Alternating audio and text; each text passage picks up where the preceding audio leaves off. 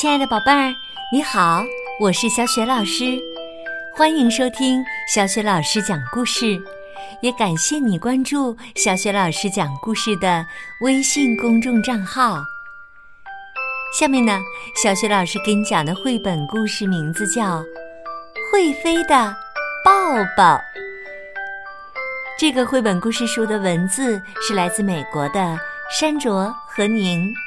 绘图是来自俄罗斯的法拉利·戈巴契夫，译者黄乃玉，是明天出版社出版的。好啦，接下来小雪老师就给你讲这个故事啦。会飞的抱抱。妈妈问阿文。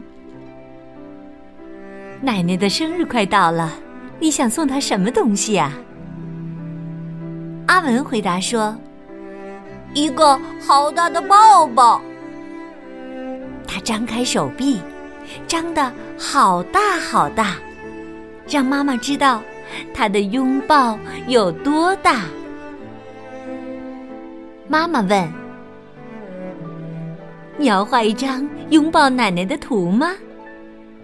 阿文说：“不是，我要送他一个真正的抱抱。我要抱抱邮递员，再请他把这个抱抱送去给奶奶。”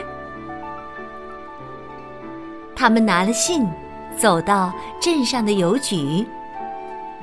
很快呀，他们就排到了队伍的前面。倪先生说：“下一位。”阿文很有礼貌的问：“我要寄一个大大的抱抱给我奶奶，请您帮我寄出去好吗？”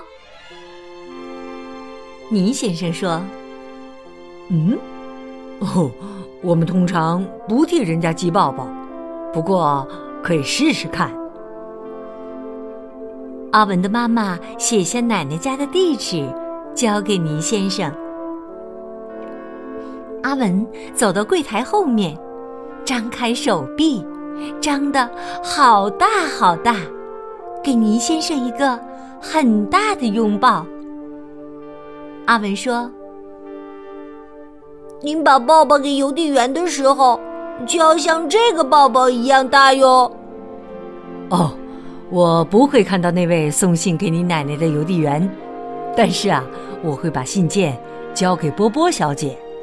他把信件分类后放到卡车上，再到大城市，然后信件就会搭飞机到全国各地的。阿文说：“那您就得抱抱波波小姐喽。”倪先生把信件带去给波波小姐。倪先生有点不好意思的看着波波小姐。把信件和阿文奶奶家的地址交给他。倪先生红着脸，小声地说：“嗯，这就是那个抱抱。”倪先生张开手臂，张得好大好大，给波波小姐一个很大的拥抱。波波小姐笑眯眯地把信件分类。司机来取要送到大城市的信件，他提起最后一个重重的邮包时，波波小姐说：“小李啊，还有一件事，有人要寄一个拥抱给他奶奶，地址在这儿，这就是那个抱抱。”波波小姐张开手臂，张得好大好大，给小李一个很大的拥抱。小李笑着说：“哈哈，这种信件不常有呢。”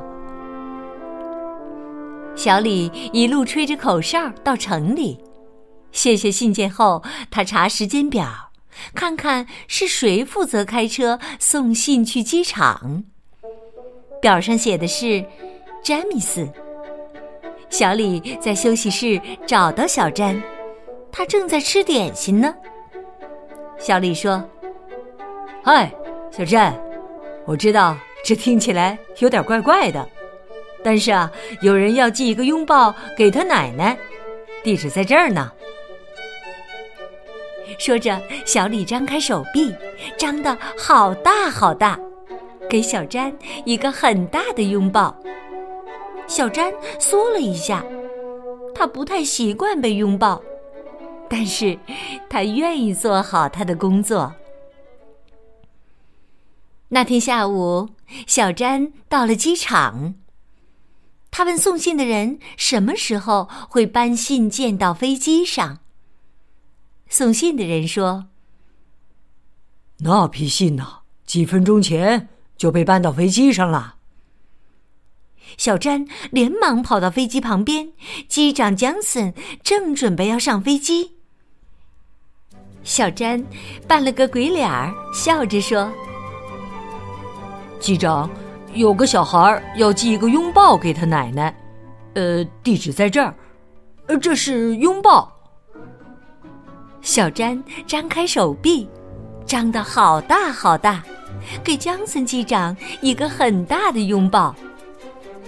江森机长大声说：“呵，用这样的方法当做一天的开始，很棒哦。”飞机降落后，江森机长走到机场的邮局。他看见小曼站在邮车旁，看起来很不开心。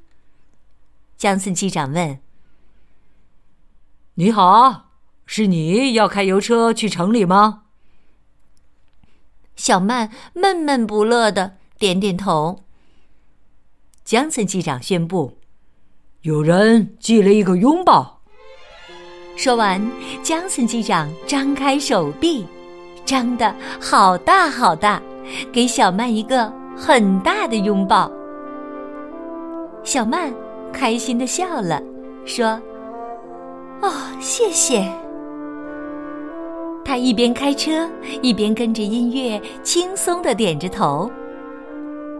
放下信件后，小曼去找阿德。他负责开车送信到奶奶住的镇上。阿德，有人寄了一个拥抱，地址在这儿呢。还有，这是拥抱。小曼说着，脸就红了起来。小曼张开手臂，张得好大好大，给阿德一个很大的拥抱。阿德咯咯笑着说。啊！终于等到机会了。今天晚上，想不想去跳舞啊？小曼说：“好啊。”阿德手舞足蹈的跳上邮车。第二天一早，阿德就开着邮车到奶奶住的镇上。当他准备回城里时，他想起那个拥抱。阿德问局长。今天是谁负责送信到平沙镇呢？格林堡女士扶扶眼镜回答说：“哦，是丽丽，但是她现在还没到呢。”阿德说：“麻烦你把这个传给她。”阿德张开手臂，张得好大好大，给格林堡女士一个很大的拥抱。格林堡女士很惊讶，她喘着气，眼镜歪到了一边儿。丽丽刚到，格林堡女士就叫住了她：“丽丽，我跟你说一下，有个男孩啊，要寄一个拥抱给他奶奶，你就是负责送去的邮递员。”说完，格林堡女士张开手臂，张得好大好大。给丽丽一个很大的拥抱。丽丽说：“奶奶一定会很高兴。”丽丽一边挨家挨户去送信，一边闻着每一家的花香。她看到奶奶在院子里浇花呢。丽丽说：“陆太太，我有一个特别的信件要给您。”您的孙子要送给您一个抱抱。丽丽张开手臂，张得好大好大，给奶奶一个很大的拥抱。奶奶笑着说：“哎呀，这可真是我收到过的最棒的信了！你也帮我送一个吻给我的孙子吧。”说着，奶奶嘟起嘴唇，在丽丽的脸颊上亲了一个又大又香的吻。